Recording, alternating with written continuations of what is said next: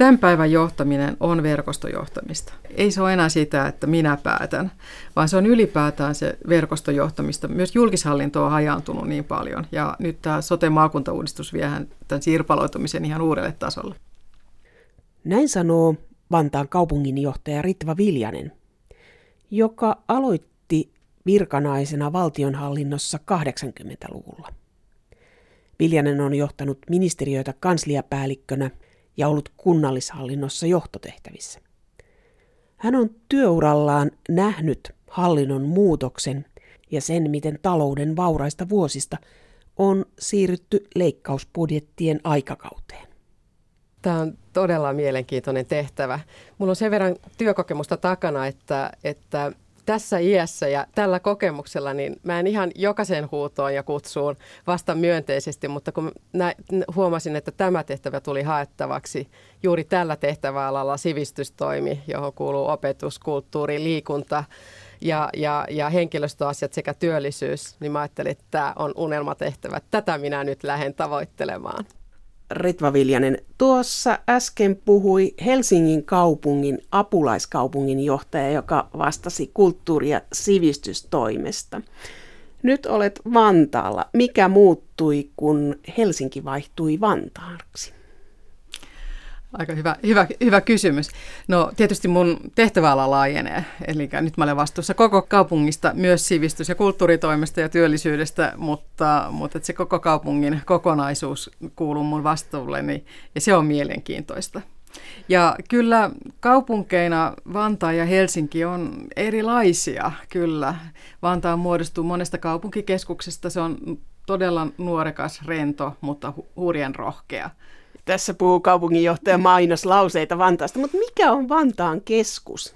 Tarviiko tämän päivän kaupungissa niin kuin olla siis sellaista selkeää kaupunkikeskusta, koska siis se on monikaupunkikeskuksinen kaupunki. Sen isommat keskukset tietenkin on Myyrmäki e, ja Tikkurila ja Aviapoleksista tehdään myöskin sellaista isointa, isoa kaupunkikeskusta. Meidän pieninkin keskus on suurimpi kuin keskimääräinen suomalainen kunta. Paljon Vantaalla on nykyään asukkaita? 230 000. Paljon Ritva Viljasella on alaisia kaupunginjohtajana? Noin 11 000. Paljon virkamiehiä. Mitä jäit Ritva Viljanen kaipaamaan Helsingin pestistä? Mulla oli ihana työhuone. Mä katsoin joka aamu merta, siis mulla oli suora näkymä kauppatorille ja merelle. Ja se oli jotain ihan ainutlaatuista, että saattoi työskennellä sellaisessa ympäristössä, jossa oven avaamalla olet keskellä kauppatoria ja meri välkehtelee takana. Tätä mä ehkä jollain tavalla kaipaan, että vesielementti Vantaalla on aika vähässä.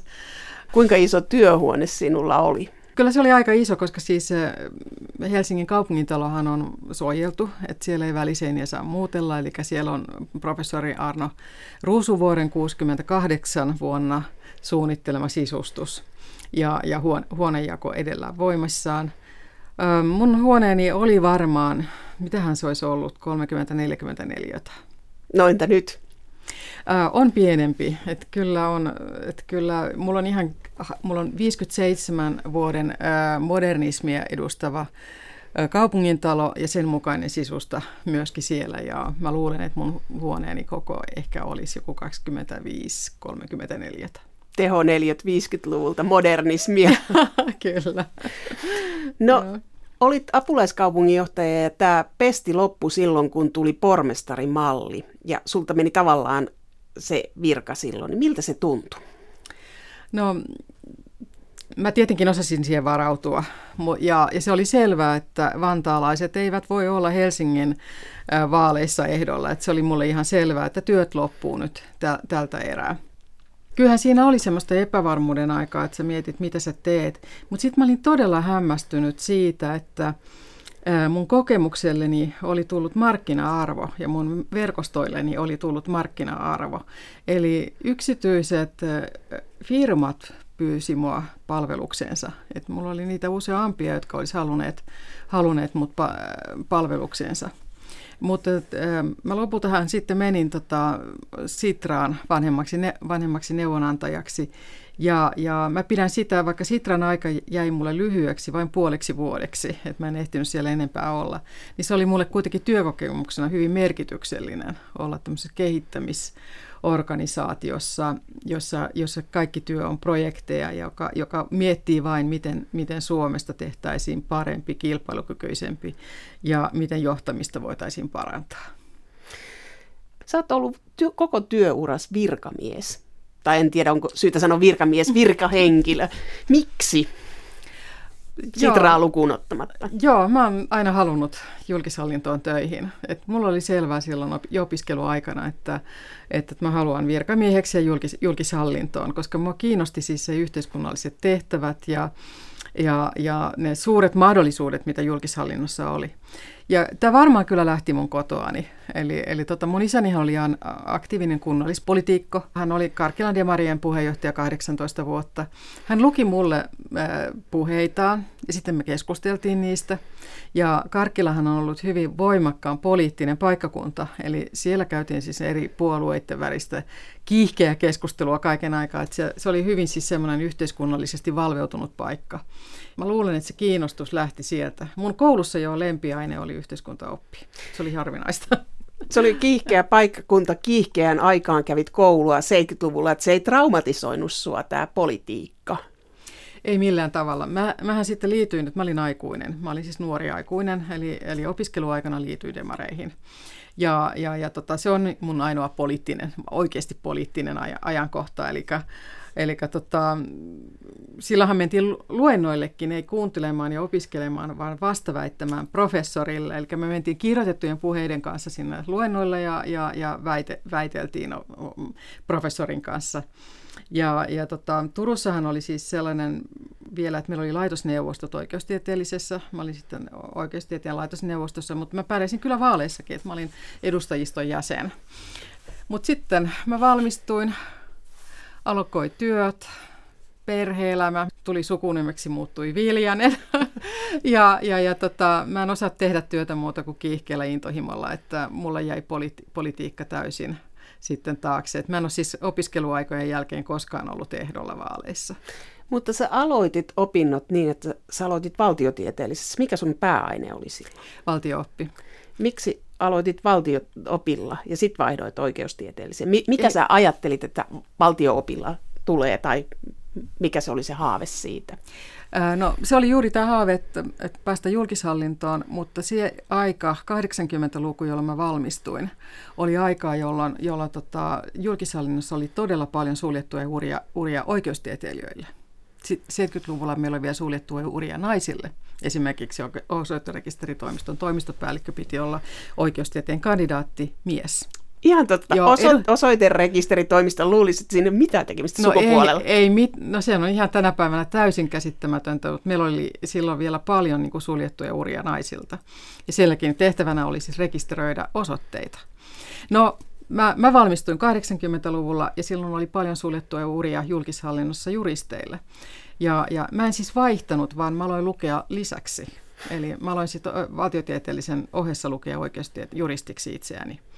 Ja, ja, ja, tota, ja se oli hyvä ratkaisu. Se on, se on todella auttanut mua uralla eteenpäin. Mähän en olisi koskaan päässyt lainsäädäntöneuvokseksi tai hallitusneuvokseksi ilman juristin tutkintoa. Että ne oli ihan, ihan, ja myöskin kyllä sisäministeriön kansliapäällikkö nimityksessä varmasti se, että mä olin myös juristi, niin autti.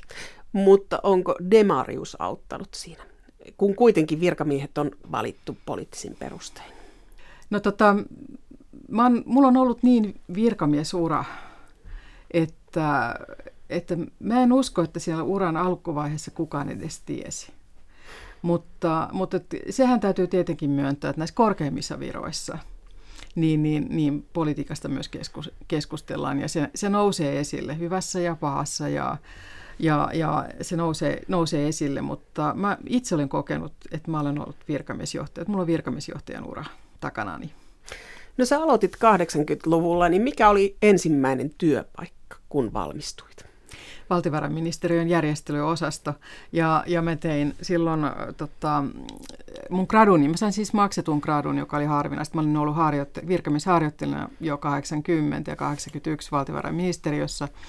Ja mä sain sieltä sitten, niin kun he tilas multa gradutyön, byrokratiatalkoot, joka oli muuten hämmästyttävä asia, että, että tosiaan niin kaikilta Suomen virkamiehiltä, noin puolelta miljoonalta kysyttiin, että mitä kehittäisit julkishallinnossa. Siis miten se on mahdollista 80-luvulla puolelta miljoonalta? Miten kuka käsitteli sen aineista? No sehän nyt siinä olikin sitten hämmästyttävää, että sen käsittelin minä. Muun siis, muassa oli siinä mi- muitakin. Mutta se vedettiin jotenkin dataksi, että saatettiin käsitellä. Ei, siis tämähän, tämähän on nyt sinikopioiden aikaa. Ei, eli eihän, ei, ei tässä, tässä on siis niin tätä, näitä mapitettiin, numeroitiin – ja me tehtiin se virhe siinä, jonka mä opin vasta myöhemmässä urassani, että jokaiselle, jokaiselle hakemukselle olisi pitänyt antaa ainutkertainen koodi. Eikä niin, että me annettiin hallinnonala koodi, joka muuttui. Eli kun me, me lajiteltiin niitä, niitä vastauksia niin kuin väärin, siihen osahan meni väärälle hallinnonalalle, niitä palautettiin ja siirrettiin ja se meni ihan sekaisin. Mutta ei väliä. Virkamiehet vastas ja he vastas niin, että he, osa katsoi, mitä hän näki pöydän ympärillä ja ilmoitti, haluan uuden tuolin. Ja osa vastasi niitä, niitä, niitä tota, hankkeita, mitä oli menossakin. Silloinkin oli menossa jo sote- ja maakuntauudistukset, eli tai, niin kuin, ää, tota, valtionosuuksia haukuttiin, sosiaalitoimen valtionosuuksia erityisesti haukuttiin ja, ja, ja toivottiin muutettavaksi ja, ja hallintorakenteita. Sen loppujen lopuksi ne ehdotukset tiivistyi sanoihin, että virkamiehet totesivat julkishallintoon hidasta, byrokraattista eh, ja, ja sieltä puuttuu niin tämmöinen ke- kehittäminen, että se tiivistyi aika, aika itsestäänselviin asioihin lopultakin. Mutta se oli hauska harjoitus kyllä tehdä kaiken kaikkiaan. Mutta se oli aikakausi, kun 70-luvulla hallinto laajeni ja 80-luvulla vielä lisää. Ja oli rahaa ja 80-luvun loppua kohti rahaa oli vielä enemmän. Niin tuliko siinä sellaista hallintoa, että tuli ihan turhaa virkamieskuntaa, tai voiko sanoa turhaa vaan, että, että tuli tämmöinen pöhö, hallinnon pöhö, että oli suunnittelun suunnittelua ja päällystön päällystöä. Siis se oli lähtökohta, oli, äh, tosiaan perustettiin uusia virastoja, ja virkoja perustettiin pitkillä listoilla. Ja kun mä olin toisessa valtiovarainministeriössä, jokaisen viran, jokaisen auton, jokaisen tietokoneen ostaminen edellytti valtiovarainministeriön puoltavaa lausuntoa. Ja, ja, ja tota, että se oli hirveän keski, keskitettyä. Ja, ja tota, yksityinen sektori 80-luvun lopulla aloittiin nähdä, että tästä tulee taantuma-aika. Yksityinen sektori alkoi jo, jo, jo tota, vir- niin kuin, siis, rekrytointia jarruttamaan, mutta julkisessa hallinnossa ikään rekrytointiin vielä lisää, kun ajateltiin, että niin kuin, työntekijät loppuvat kesken. Ja sitten tuli täys seisakki 90. Yksi Suomen su- suurimmista lamoista, mitä, mitä oli olemassa.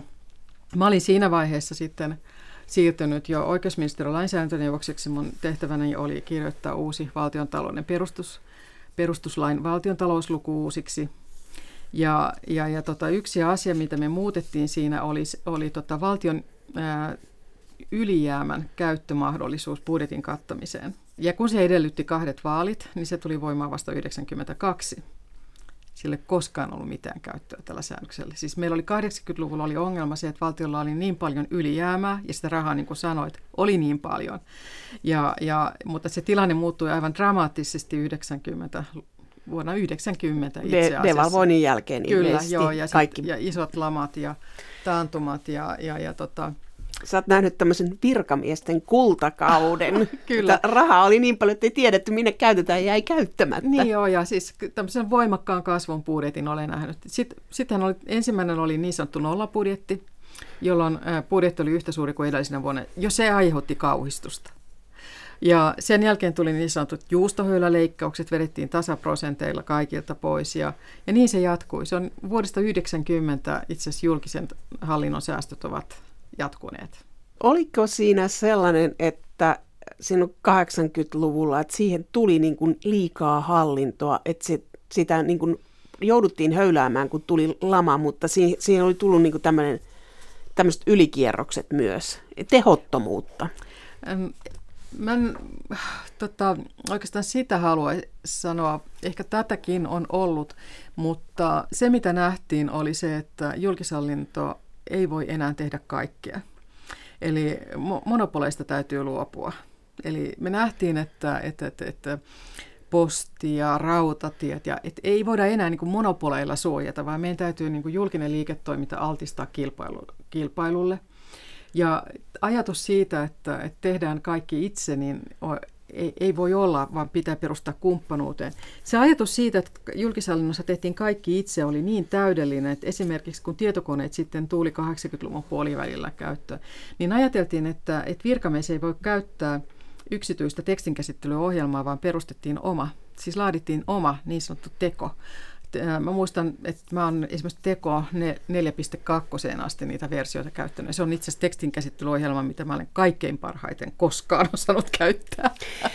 Siinähän meni hirveästi resursseja, kun suunniteltiin oma tekstinkäsittelyohjelma. No se on ollut, se on ollut turhaa. Silloin ei, ei, ei tota, ollut tätä ajatusta kumppanuudesta, että, että vaan oli omat painot, painotalot, omat ravitsemuskeskukset, omat tekstinkäsittelyt, omat tietokonekeskukset ja kaikki oli omaa. Mutta to, toisaalta tietokoneessa on myöskin se, että nyt jos ajattelee tätä päivää, että kun softa vanhenee erittäin mm. nopeasti, mm. pitää koko ajan päivittää, uudistaa, maksaa siitä. Et nyt tänä päivänä voisi vois ollakin ehkä aika tehokasta, että olisi oma järjestelmä.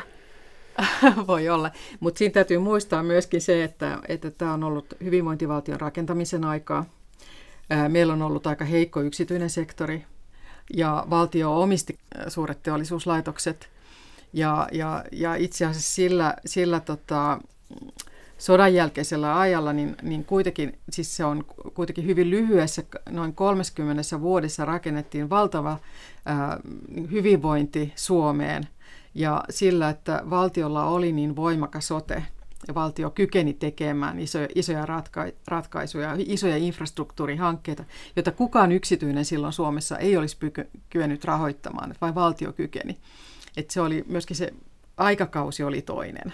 Ja sitten se vaihtui 90-luvulla. Laman kautta mentiin uuteen aikakauteen. Kyllä, ja silloin päätettiin myöskin silloin 80-luvun loppupuolella, että julkishallinnon kehittämisen lähtökohdaksi otettiin suunnitelma, suunnitelmien sijasta niin markkinatalouden periaatteet ja liikkeenjohto. Ja ihan muutamassa vuodessa perustettiin sellaisia yrityksiä, kun tunnetaan nimellä Posti, Valtion rautatiet, Editai on jo jatkanut nimellä jo eteenpäin. Valtion ravitsemuskeskus on osa Amikaa tänä, Fasser Amikaa tänä päivänä. Ähm, eli monia tällaisia hyvin tunnettuja yrityksiä. Sonera, Sonera sai silloin alkunsa. Ne oli kuitenkin aika rohkeasti lähdettiin uudistamaan julkishallintoa. Ritva Viljanen, olit siis valtion hallinnossa yksityistä ja puoluetaustalla SDP. Olitko silloin sisäministeriössä vai missä olit töissä silloin, kun tämä projekti oli mennyt? Äh, siis tämä on valtiovarainministeriön projekti. Joo. Sisäministeriössä mun suurin projekti oli, oli tota, äh, lääniuudi, niin sanottu lääniuudistus, kun läänien lukumäärä puolitettiin ja perustettiin TE-keskukset.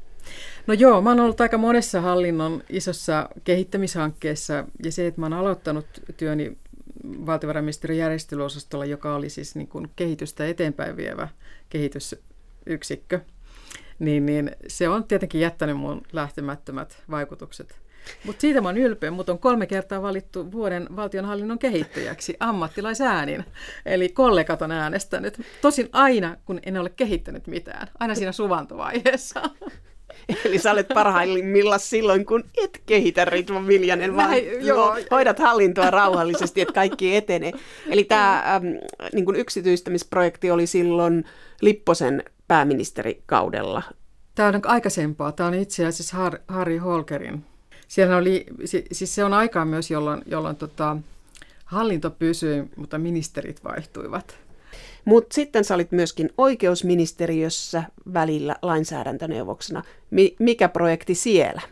Siis siellä oli, mä olin nykyisen budjettipäällikön kanssa, mm, Hannu, Hannu Mäkisen kanssa, me oltiin päävastuissa, kirjoitettiin perustuslain valtiontalousluku, joka on voimassa tänä päivänäkin. Se siirrettiin äh, vuoden 2000 uudistuksessa sellaisenaan tähän äh, uuteen perustuslakiin. Toinen projekti mulla oli siellä keskusvirastojärjestelmän lakkauttaminen, eli luovuttiin kollegioista. Ja, ja tota, mä kirjoitin myös se, sitä koskevat perustuslain muutokset. No sit sä oot ollut sisäministeriön kansliapäällikkö ja kolmas nainen siinä tehtävässä, että Raili... Kirsti Rissanen. Kirsti Rissanen on, ja Sirkka Hautamäki. On ollut ennen ja se on tapahtunut 90-luvun puolivälissä vasta, kun ensimmäinen naiskansliapäällikkö on tullut. Miten ihmeessä vasta silloin? No sitä mäkin ihmettelen, että etenee he, liian hitaasti. Eli mulla on semmoinen tunne, että nyt mulla on kuitenkin virkauraa takana, niin, niin 36 vuotta. Ja, ja minusta tämä tuntuu edelleen, että ylimmässä johdossa naisten lukumäärä ei vaan jotenkin etene. Joskus saadaan vähän enemmän ja sitten taas tulee takapä, takapakkia. Mutta kansliapäälliköitä on ollut kuitenkin sata vuotta, ja, mutta ilmiönä se oli niin tuore, että, että tota, me kolme ensimmäistä naiskansliapäällikköä, me oltiin viroissa yhtä aikaa. Ja mä halusin silloin eh, valokuvan meistä, Kirstistä, Sirkasta ja minusta, kun me ollaan vielä kaikki viroissa. Sirkka ja Kirstihan eläköityivät sitten suurin piirtein samoihin aikoihin. Ja mä kutsuin heidät meille jäätölölle sisäministeriöön ja sitten me otettiin kuvat. Niitä kuvia on tosi hauska katsoa silloin tällöin, että ne on kuitenkin hallinnon historiaa. Me kolme ensimmäistä naiskansliapäällikköitä. Sen jälkeenhän naiskansliapäälliköitä on onneksi ollut kuitenkin sit jonkin verran enemmän, että määrät on vähän lisääntyneet. Mikä teidän koulutustausta on? Kaikki juristeja? Me ollaan kaikki juristeja. Ja mä olen, äh, mä olen tota, siis tässähän on vielä kova koulutustausta, että mulla on kaksi ylempää korkeakoulututkintoa, valtiotieteen maisteri ja juristi. Mutta Sir- äh, Sirkka ja Kirstihän on tohtoreita. Mutta onko tämä sitten valitsijoista kiinni vai naisista kiinni, että naiset kieltäytyy tällaisista johtotehtävistä? Mä olen tästä ehdottomasti sitä mieltä, että tämä on valitsijoista kiinni. Että kyllä naiset hakee. Me ensimmäiset ylimmässä johdossa olevat naiset, mehän ollaan siis miesten valitsemia. Eli mies on määrännyt ajan ja paikan, jolloin nainen voi va- vaikuttaa. Mutta usein kysyttiin, että mitä se naisjohtajuus on, ja mä en oikein osaa vastata, koska, koska tota, mä uskon, että vasta sitten, kun määrät lisääntyvät, kun si, vasta sitten, kun meitä alkaa olla noin puolet, niin me oikeasti nähdään, että mitä, mitä se naisjohtajuus on. Ainakin yksi asiahan on selvästi jo tuotu, tuotu eli me ollaan lopetettu sauna saunakokoukset. Että naiset on tuonut kokoukset ja neuvottelut paikkoihin, johon kaikki voi tulla ja kaikki voi osallistua avo- avoimesti. No, mutta sä oot ollut sellaisissa paikoissa, kuten Helsingin kaupungin apulaiskaupunginjohtajana, sisäministeriön kansliapäällikkönä, nyt olet ollut kuukauden Vantaan kaupunginjohtajana, niin eikö johtajiin yritetä vaikuttaa sille, että tuu tänne kabinettikerhoon? Minusta ei naisille, ei, sillä, ei, siis, ei mulle tule mitään saunailtakutsuja, ei todellakaan. Eli, eli, eli se olisi jotenkin jopa sopimatonta, että ää, mulla on viimeinen tämmöinen sauna, saunailta ää, kutsu tullut, kun mun miesesimiestäni oli pyydetty saunailtaan neuvottelemaan jostakin asiasta. Ja tämä tapahtui jo valtiovarainministeriössä mun ensimmäisessä työpaikassa, ja hän oli hyvin tasa-arvoinen esimies ja, ja, ja vaikutti, Markku Temmes ja vaikutti minuun todella myönteisesti monella tavalla. Hän oli sanonut, että, että tuota, hän ei tätä, niin kuin, tunne tätä asiaa siis sillä tavalla, mutta, mutta tota, heillä on virkamies, Ritva Viljanen, ja hänet voitaisiin kutsua. Oli kuulemma ollut pitkä hiljaisuus, ja sitten puhelimen toisessa päässä oli sanottu, mutta hän on nainen. No sitten kului pari viikkoa ja mä sain kutsun äh, ihan kokoustilaan ja siellä oli kevyt äh, lounastarjoilu. Ajat muuttuivat. Ritva Viljanen, sä oot valtionhallinnossa ja kunnallishallinnossa ollut johtotehtävissä, niin minkälainen sun idea on johtamisesta? Mikä on sun johtotähti johtamisessa? Mun mielestä jo, ensinnäkin johtajan täytyy katsoa koko ajan eteenpäin. Eli katse eteenpäin, pyrkiä, pyrkiä ennakoimaan, avaamaan ovia, että sinne, sinne mennään. Sitten on tärkeää, että luo ympärilleen sen arvostuksen tunteen, että ihmiset ko- kokee, että, että he ovat turvassa, he voivat tehdä ehdot, vapaasti ideoida ehdotuksia ja että heitä arvostetaan. Mulla on tärkeää myöskin sanoa kiitos ja antaa palautetta. Kun mä, jos mä huomaan, että joku on oikeasti yrittänyt ja siinä onnistuu, niin kyllä mä yritän aina sanoa sen, että, että tämä meni hyvin. Mutta suomalaisellahan ei riitä se, että, että sanoo vain jotain great, great, hieno, hieno, vaan sun täytyy oikeasti kiittää. Et, niin kun, tarkoittaa sitä, sitä että et, ja kertoa, että mikä tässä on, mikä on mennyt, mennyt hyvin. Koska kiitit viimeksi? Ää, mä oon kiittänyt mun sihteeriäni, mun uutta sihteeriäni. Me vaihduttiin molemmat yhtä aikaa. Meillä on ollut niin kiire, että, että nyt kun me jäähtiin pääsiäislomalle, niin, niin, niin mä vein hänelle suklaamunia ja, ja, ja kerroin, miksi mun mielestä hän on ollut hirveän hyvä sihteeri mulle. Sitten sulla on tämmöinen myös, että pyydä anteeksi. Keneltä olet viimeksi joutunut pyytämään anteeksi? No Kyllä mä, joo, mä viljelen tätä anteeksi-sanaa myöskin, että jos mä huomaan, että, että mä oon eten, edennyt liian nopeasti tai tehnyt jonkun väärän ratkaisun, niin kyllä mä sanon anteeksi nyt, että mä en huomannut tätä. Mulla on kaikista eniten ehkä jäänyt mieleen kuitenkin semmoinen vanha asia, jossa mä olin väestörekisterikeskuksen ylijohtaja ja siellä oli, siellä oli tota, me, me muutettiin, meidän palvelut muuttui silloin, me oltiin nettobudjetoinniksi, meidän piti ansaita itse joka, miljoona joka viikko, ja meidän piti, piti muuttua siis, niin kuin, me oltiin saatu sitä ennen kaikki rahat valtiolta, yksi neuvottelu, eikä palvelusta ollut mitään väliä. No tällainen, tämä nettobudjetointi muutti meidän tapaa toimia paljon, ja me haluttiin tuotteistaa meidän palvelut. No, mun yksi päällikköni, hänellä olisi ollut hirveän vaikeaa, mutta hän lähti mukaan siihen, se oli hauskaa, kivaa. Hän oli keksinyt kauhean hauskoja, aika erikoisia palvelutuotteiden nimiä ja siis mä muistan, että me naurettiin niitä nimiä, siis me ruvettiin yhtäkkiä, se meni niin kuin se koko johtoryhmä ihan lapasesta. Me ruvettiin nauramaan ja mullakin ripsivärit poskelle. Sitten mä huomasin yhtäkkiä, että kaikki ei ollut yhtä iloisia, eli tämä päällikkö. No vaikka miten rauhoittelin, niin tilannehan oli mennyt ohitse. Hän poistui sitten nopeasti jonka jälkeen mä sitten sanoin mulle porukalle, että kuulkaa nyt, että me oltiin siis niin kuin tosi typeriä ja käyttäydyttiin huonosti. Suuret syntymiset pistää pöytään 6 euroa ja loput, loput 3 euroa ja ostetaan samppaniapullo. Ja näin tehtiin ja me mentiin seuraavana päivänä pyytämään anteeksi huonoa käytöstä. Se tuntui meistä kaikista hyvältä. Mä luulen, että se tuntuu hänestä, tästä johtajasta hyvältä, mutta se tuntuu myös meistäkin hyvältä, että, että tota, pyydettiin, koska me käyttäydyttiin ihan huonosti.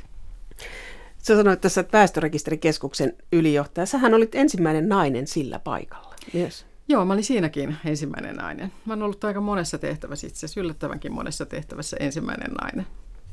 Sä oot Vantaan kaupunginjohtaja ja ollut Helsingissä apulaiskaupunginjohtajana. Ja siinä ää, johtajalla on orkesteri, joka koostuu päättäjistä, jotka ovat tavallaan vapaaehtoisia, he eivät ole siellä organisaatiossa töissä, kunnallispoliitikot. Niin mitä se johtajana, kun sä saat idean, niin kummat sä vakuutat ensin?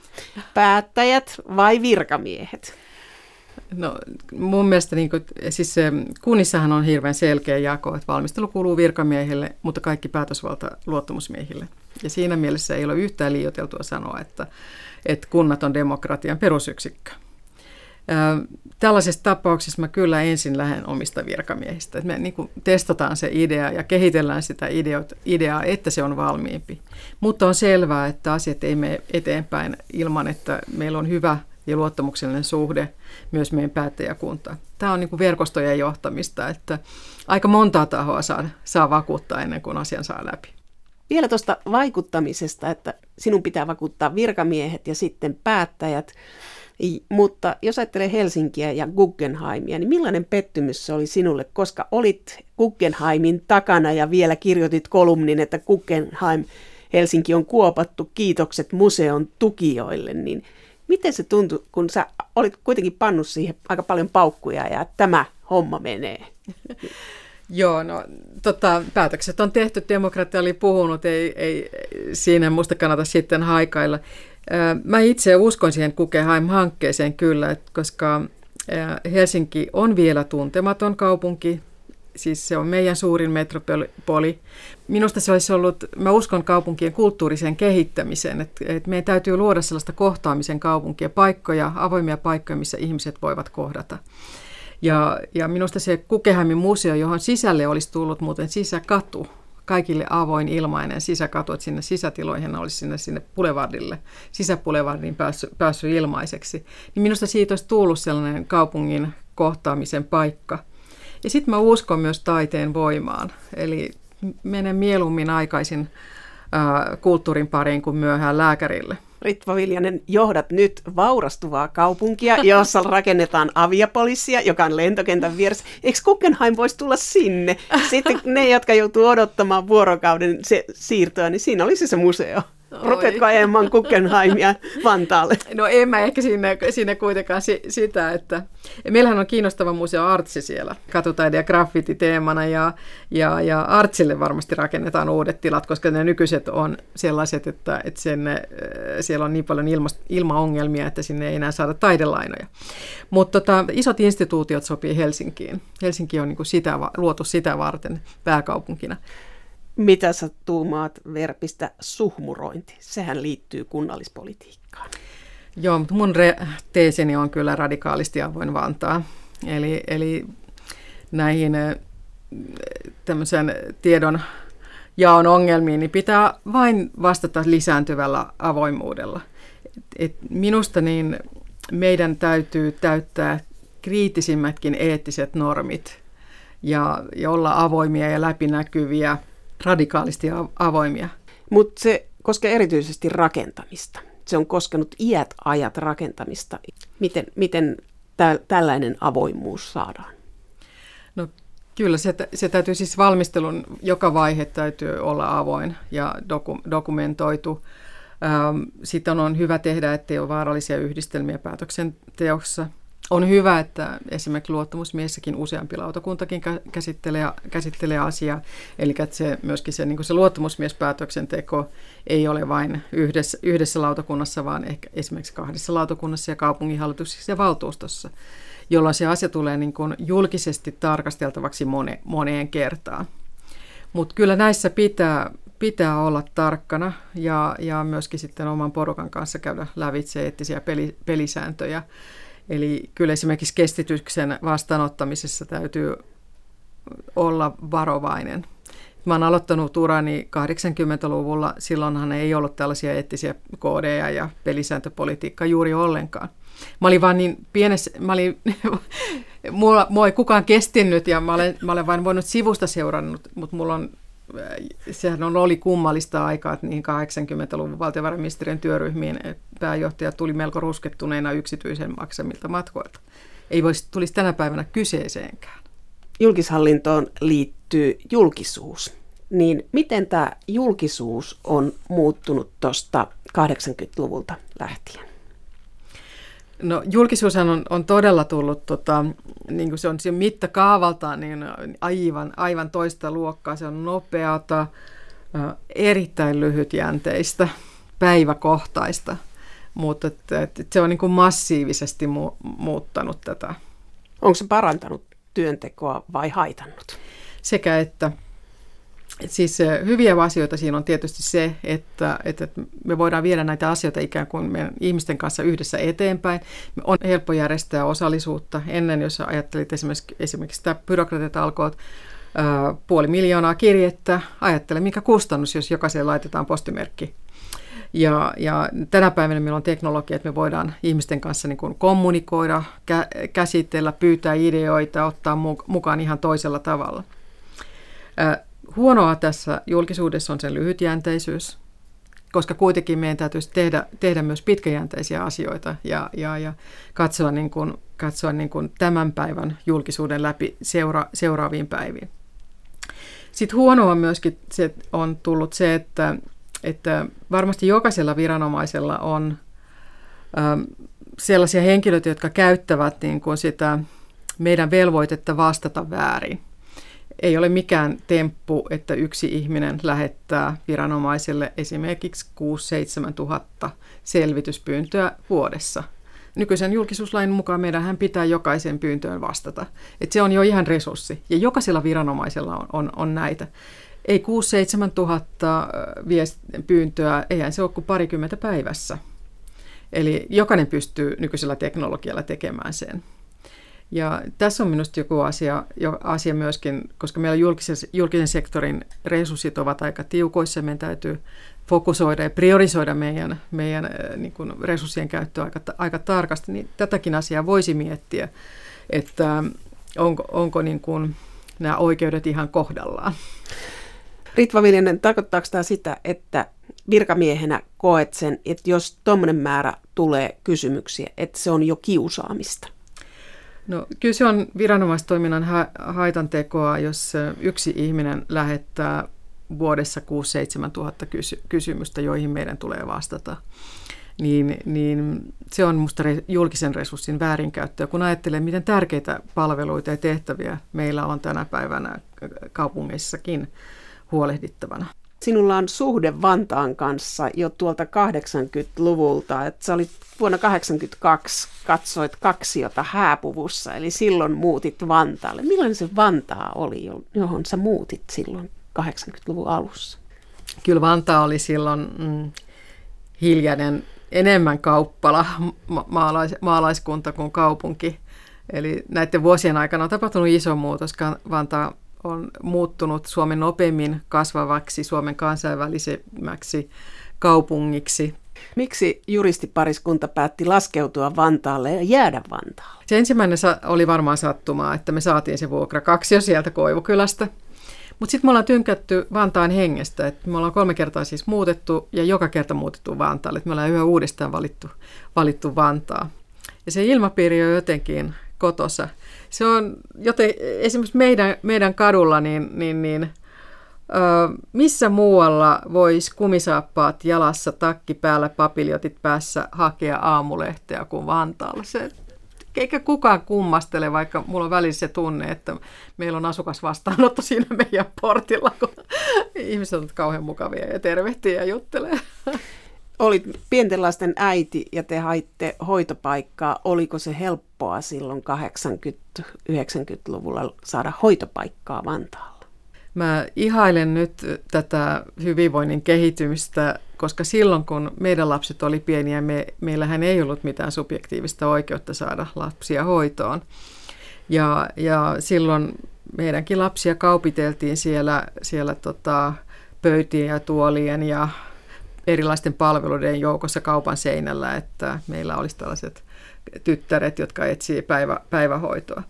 Kyllä meille järjestyi, järjestyi sitten hoitopaikat, mutta siinä oli se vaihe, että me joudut, kun me ei saatu heti hoitopaikkaa, niin meillä oli myöskin yksityinen hoitaja siinä vuoden verran välissä. Ja, ja, ja tota, että siinä oli, huoli oli suurempi saada la, lapsia hoitoon. mä olen iloinen, että on voitu toteuttaa tämä, että, että lapset saavat turvalliset, hyvät hoitopaikat ilman muuta. Ei tuntunut kivalta laittaa op- omasta lapsesta sinne kaupan ilmoitustaululle ilmoitusta, että hoitopaikkaa etsitään ja sulla ei ollut mitään mahdollisuuksia valvoa sitä, sä et joudut luottamaan täysin, täysin vieraisiin ihmisiin. Meillä oli ihan onni, mitään ongelmaa ei ollut, mutta jos olisi ollut, oltaisiko me koskaan tiedetty sitä? No sitten te näitte myös kouluuralla sen, että mitä on, kun koulua käydään parakkikoulussa. Meidän lapset ei siitä kärsinyt. Ja itse asiassa nyt nämä nykyiset kouluparakit, jotka on itse, kutsutaan koulupaviljongeiksi, ne on aika hienoja. Että itse asiassa niihin halutaan enemmän kuin niihin viereisiin kouluihin. Että monet tykkää niistä, kun ne on valoisia ja aika hy- hyvän näköisiä. No miten sitten liikenneyhteydet silloin 80-luvulla Vantaalta? Te molemmat kävitte Helsingissä töissä, niin toimivatko ne tyydyttävällä tavalla? Ne toimi niin hyvin, että mua hävettää, että mä olen allekirjoittanut adressin metroa vastaan, koska se metro on niin ylivertaisen hyvä. Miksi vastustit metroa? Me jäätiin liityntäliikenteen varaa ja se tuntui niin vaikealta se liityntäliikenne sinne metrolle, mutta mä olen tätä katunut. Kyllä se on, tämä on parempi systeemi kyllä kuitenkin. Mutta sä olit isolla paikalla ja työpäivät venyi, niin sitten kiirehtiä hakemaan lapsia hoidosta tai sitten sitten kouluaikana, että päästä tekemään ruokaa tai hoitamaan arkea. Työmatkoihin menee. Kyllä joo. Ilman, ilman sitä, että mun mieheni olisi, on osallistunut koko ajan lastenhoitoon ja mun isä ja äiti auttoi myöskin, niin, niin ilman niitä apuja ei olisi millään pärjätty. Että yksin en olisi selvinnyt tästä, tästä kaikesta, koska työ on vienyt muuta paljon aikaa. Silloin kun oli meidän lapset oli kuitenkin aika pieniä esimerkiksi silloin, kun oli Suomen puheenjohtajakausi 2006 edellisen kerran, niin mulla oli sata matkapäivää sen vuoden aikana. Nyt sulla on työsuhdeautokin. Joo, mä olisin saanut sen Helsingissäkin, mutta, mutta tota, mulla oli virka-auto Helsingissä ja ty- olisi ollut mahdollisuus saada työsuhdeautokin, Mutta mä en ottanut vastaan, kun mä ajattelin, että julkinen liikenne kyllä riittää mulle, että ei kaikkea tarvitse ottaa vastaan, mitä, mitä on saatavilla. Mutta nyt tämä oma auto lyhentää mun työmatkaa niin paljon, että, ja, ja tota, se helpottaa sitä, kun kaupunginjohtajan tehtävät on aika pitkään illalla, niin pääsen nopeammin kotiin ja helpommin, helpommin kotiin. Olen tosi ylpeä, olen kolme kertaa jo avan, ajanut Tikkurilan. Mä olen siis löytänyt Tikkurilan ja vantaalaisten lukumäärä ei ole vähentynyt. Ja mä en uskalla ajaa kehä kolmosta, mä köröttelen sieltä Hakunila Hakkila kautta huikeaa 30-40 kilometrin tuntivauhtia. Sulla on vähän huono omatunto siitä, että autolla, mutta tämähän kertoo siitä, että kaupunginjohtajalla on töitä, että poikittaisliikenne ei toimi, että pitää mennä omalla autolla työpaikalle, kun yhteydet ei pelaa. No joo, no, no tämä helpottaa. Kyllä siinä menee bussilinjakin, kyllä siinä menee bussilinjakin mutta tämä nopeuttaa kyllä mulle sitä. Ja sitten varsinkin nämä ilta-ajot on ill- illalla myöhään, niin, niin meillähän siis kuitenkin kunnallishallinto työskentelee iltaisin, että valtuuston kokoukset, kaupunginhallitukset, monet kokoukset on iltaisin. Ritva Viljanen, sä olet itse sanonut, että sinun harrastuksesi on perhe. Miten voi olla harrastuksena perhe? Tämä on kuka kukin on kirjasta. No joo, mä en ole koskaan ollut niin väsynyt, että, että, että, että tavallinen viikonloppu, normaalia perhe-elämä olisi mua elvyttänyt. että se on mun suurin rentoutumisen keino ja me ei tehdä mitään, mitään kummallista, että saunotaan, laitetaan ruokaa, siivotaan ja se on musta tosi kivaa jo ja hauskaa. Sä oot sanonut, että sä pidät siivoamisesta, pyykin pesemisestä, että se on rentouttavaa. Mä voisin vähentää noita myönteisiä adjektiiveja tuosta kohtaa, että alkanut vähän laiskottaa, mutta kyllä joo, mä olen, mä olen siis joulu on ihan mahdoton, mutta täytyisi varmaan saada psykoterapiaa neljä-viisi vuotta, jos sekään auttaisi. Mähän teen siis joulusiivon, ja, ja, ja tota, meillä siivotaan kaapit, paheksun Marttojen lausetta. Ainoa lause, minkä suoma kansa jokainen osa on se, että jos aiot viettää joulun kaapissa, siivoa se. Ja mä olisin hyväksynyt, jos tämä olisi Kälviän kaljaveikkojen lauselma, mutta että se oli Marttojen, joka olisi pitänyt olla meidän siivoussiskojen apuna ja tukena. Mä siivoon siis jouluna kaapit, mä laitan itse viisi erilaista laatikkoa, kaikki perinteiset jouluruuat, Karjalan piirakat, piimäjuustot ja kaikki. Olen kyllä jouluaattona aika väsynyt, että mä alan elpymään joulupäivästä lähtien. Sitten sä oot keittokirjafriikki. Joo, mä tykkään laittaa ruokaa, kyllä, ja mä keräilen keittokirjoja. Ja, ja, ja tota, mulla on kyllä oikein kunnon kokoelma, että mä olen ihan valmis haastamaan melkein kirjaston kuin kirjasto jo nykyisin, että mulla on niitä kaksi kirjahylyllistä. Mutta sitten kyllä mun täytyy todis, to, tunnustaa, että sitten vaikka mulla on hirveästi keittokirjaa, niin mä kyllä valitettavan usein googlaan sen reseptin. Kun mä etsin jotain tiettyä, niin mä löydän niistä kirjoista, mutta täytyisi vähän järjestää sitä paremmin. Kun sä rakastat siivoamista, kun sä liikut Vantaalla, niin tuleeko sulle sellainen olo, että voiko täällä pitäisi siivota, tai että tämä asema tai tämä julkinen tila on huonossa kunnossa? Ähm, mulle tulee siis välillä, kun mä käyn eri virastoissa, niin, niin, niin mä katson kyllä ympärilleni. Ja sen, sen työpaikan hengen muuten huomais, huomasin heti siinä ulko-ovella, että, että silloin kun ihmiset on niin innostuneita siitä työssä, työstä ja ne on niin sydämellä siinä mukana, niin itse asiassa ne pitää sen, myöskin sen julkisen tilan ja sen viraston siistinä. Mutta usein ne virastot, missä on ongelmia, niin siellä on niinku tavarat, kukaan ei välitä. Ei kukaan välitä. Kaikki on siellä pitkin ja poikin. Se näkee niinku heti siitä ovelta, että, että, tota, että onpas täällä ka- paljon kaikenlaista. Et sen mä katson. Mummoni ihan ke- keräsi tota roskia. Se oli, se oli Karkilassa tapana, että, että, tota, että kun käveltiin ja huomattiin, että joku oli heittänyt roskan, niin se otettiin maasta ja veti roskakoriin johdat nyt Vantaan kaupunkia. Onko tämä sinun työelämäsi loppusijoituspaikka? No mä olen kyllä melko vakuuttunut, että matka ei tästä enää jatku, että, että tämä on tämän mun julkishallinnon turneeni nyt viimeinen ja hieno paikka, että mä olen tosi iloinen, että näin kävi, että mut valittiin ja mä sanon kauhean sydämellisiä vastaanotoja, se on tuntunut tosi, tosi ihanalta.